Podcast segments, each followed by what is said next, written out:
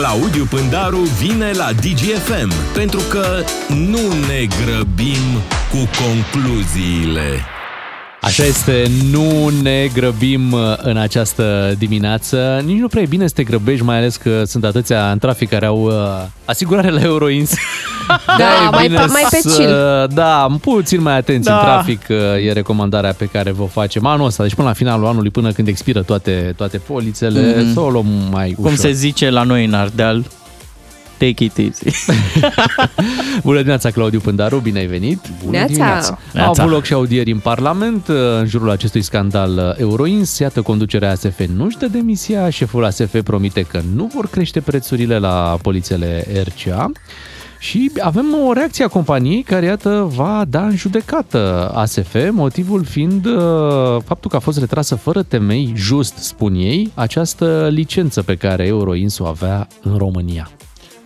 Da, uh, la o primă vedere, cel puțin din ceea ce au uh, povestit uh, directorii din ASF, domnul Valentin Ionescu acolo, care mm, nu e politician, pare mai degrabă un tehnocrat în ASF, uh, în interiorul acestei companii s-au întâmplat niște lucruri care n-au legătură nici cu bunul simț, nici cu economia de piață și în niciun caz cu felul în care ar trebui să funcționeze o companie de asigurări.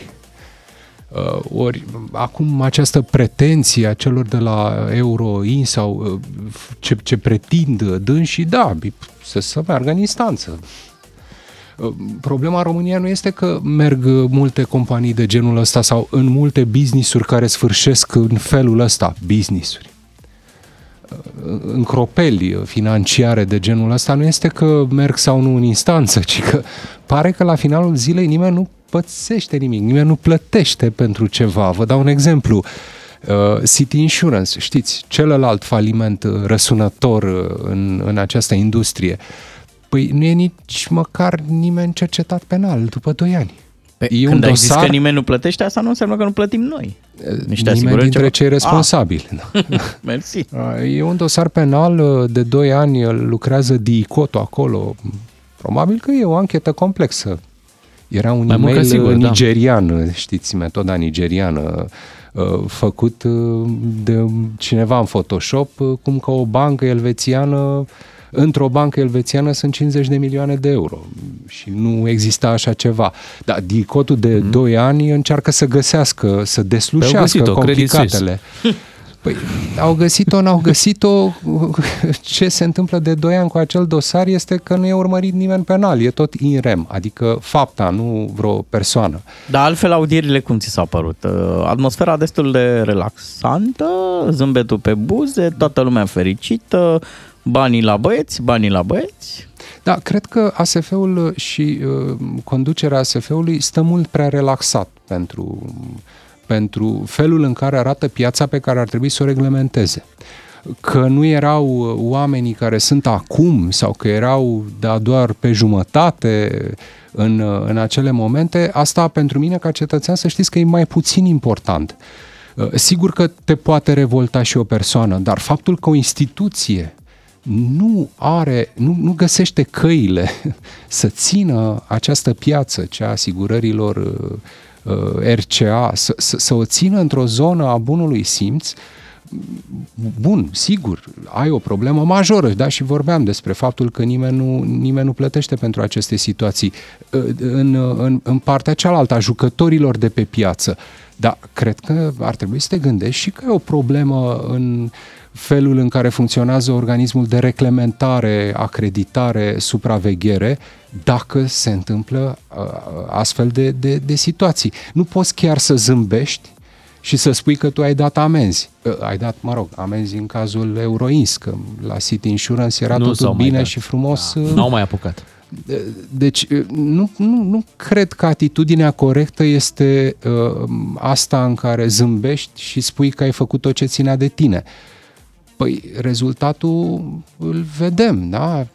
Cei mai mari, printre cei mai mari jucători de, din această piață în ultimii doi ani au dat faliment. Și cu niște chestiuni cum să zic, nu avem acolo vreun rafinament Dar nu e un paradox economic? financiar în spate, o schemă atât de complicată. Doamne, sunt niște lucruri destul de evidente. Scrisoarea nigeriană la, Euro, la, la City Insurance, la Euroins, reasigurarea era făcută de o altă firmă din grup, nu foarte mare, din Bulgaria n-au cum ție ca profesionist în domeniu lucrurile astea să nu-ți strige, țipe, urle că aici, aici ceva e neregulă. Și la finalul zilei, iarăși o realitate economică pe care trebuie să o înțeleagă cetățenii români este că dacă atâția ani am bucurat că RCA-ul este ieftin, ridicol de ieftin, da? acum plătim și factura încrederii oarbe pe care am avut-o în acești jucători. Nu are cum să fie atât de ieftin. Asta trebuie să înțelegem. Că e, Pentru o țară cu atât de multe accidente, ai dreptate. E dublă media numărului de accidente în România față de Uniunea Europeană. Ori orice, o simplă regulă matematică spune că riscul pentru orice companie serioasă în asigurări e mai mare în România decât în altă țară europeană. Deci ar trebui să fie mai scump.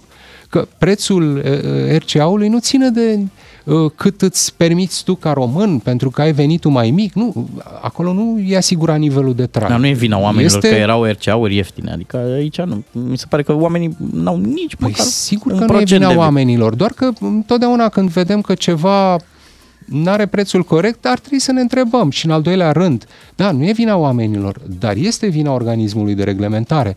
Că dacă cetățeanul uh, poate că nu înțelege sau nu vrea să înțeleagă, până la urmă el plătește pentru un serviciu, dar ASF-ul e plătit să înțeleagă că da, e organism de supraveghere uh, și discursurile legate de noi nu putem să intrăm pe piața liberă, păi uite că intră în, până la finalul zilei tot intră, vor stabili acel uh, plafon la care să nu mai crească RCA-ul. Deci de intrat intră, fiindcă în situații din astea, în astfel de industrii, uh, statul trebuie să păzească lucrurile și să le reglementeze. Altfel, întotdeauna vor exista tentații sau uh, jucători uh, care n-au etică de business și vor veni și vor, iată, da. ce vor. Hai să trecem la alte tentații, droguri în școli și licee, un alt uh, subiect, au avut loc niște descinderi ieri, sunt implicați copiii unor șefi din Ministerul de Externe, chiar și de la DNA, este o rețea destul de, de amplă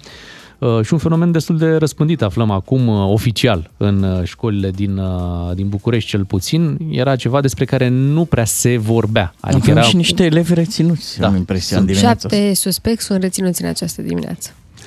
Uh, consumul de droguri în, în, în rândul adolescenților e în România un fenomen care a fost băgat ani de zile sub preș, la fel ca și uh, consumul de droguri pe ansamblu.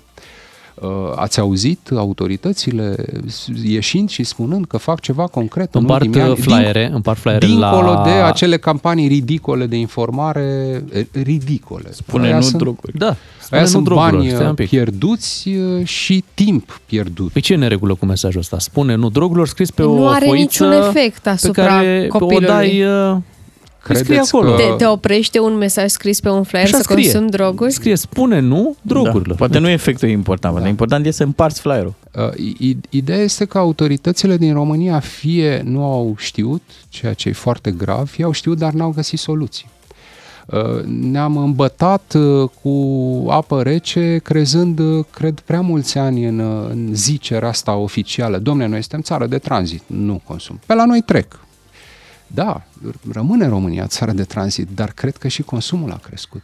Și a crescut îngrijorător în rândul generației tinere, a crescut îngrijorător în rândul adolescenților. Vedem, iată, probat într-un final că sunt rețele adevărate de distribuție de droguri în liceele bucureștene, lucru pe care mulți părinți ai copiilor din capitală îl știu deja de multă vreme uh, și cum să vă spun, uh, nu găsești uh, soluții distribuind flyere. Aici trebuie să, într-adevăr, să-ți faci meseria de polițist și anchetator și să oprești lucrul ăsta. Un, un, un simplu indicator uh, ar fi trebuit măcar să ne... Că eu m-am întrebat, în weekendurile alea când sunt filtrele, știți, spre mare, Uh, când ies uh, domnii polițiști și opresc mai nou mașinile și prin București și spre Constanța și prin Mamaia, weekendurile de vară, de toamnă, de iarnă și când vezi uh, comunicatele de a doua zi dimineață. La drog test au ieșit pozitiv 20 de cetățeni opriți cu mașina.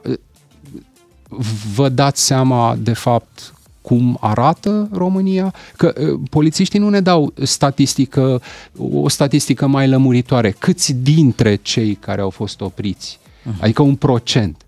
Dar procentul e consistent. Uh-huh. Rare ori e doar unul. Până unde s-a ajuns cu dorința de a vedea mai multe benzi. În momentul în care, în momentul în care la simpla scoatere pe marginea drumului a drog testului ai cel puțin un cetățean, înseamnă că te confrunți cu un fenomen. Pentru că tu acolo vezi doar, cum să zic, vârful, vârfului umbrei icebergului. Da, un eșantion. Claudiu, tu ai doi băieți acasă. Cum reușești tu, ce le spui, ce înveți acasă, ca să-i ții departe de tentațiile astea, pentru că ei ies în lume și n-ai control mereu asupra lor. Nu știu dacă există o rețetă corectă.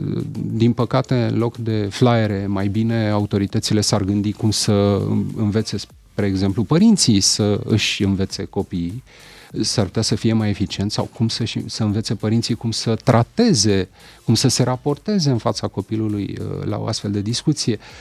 Eu cred că și, mă rog, până una alta funcționează, dar, repet, nu, nu știu dacă e o rețetă uh, exactă. Cred că, în, în realitate, copilului trebuie să-i dai instrumentele să decidă dacă doar îi spui, vezi că nu trebuie să... Nu e voie. E, nu e suficient, că s-ar putea chiar să înțeleagă subconștient mesajul ca fiind unul contrar, să-i stârnești interesul și tentația. Cred că de discuția directă în care să nu eviți subiectul, ci din potrivă să îl detaliezi, să încerci să, să te documentezi și tu și să încerci să explici care sunt consecințele, uh, să-i dai niște exemple. Cred că pot funcționa astfel de lucruri mult mai bine. Oricum, repet, uh, în înțelegerea mea, cea mai bună abordare este să-i dai uh, copilului uneltele să poată ia, să poată el lua decizia. Altfel nu, nu, nu văd că ar fi eficient. Mulțumim, Claudiu, cu Claudiu Pândaru ne reauzim în fiecare zi de marți aici la DGFM. Imediat vin știrile, iar după știri invitatul nostru este Mikey Hash. La drum ne ai la radio. Pe net avem site, Facebook, Insta, WhatsApp și TikTok. DGFM on air și online. Cu tine chiar peste tot. Ca să știi.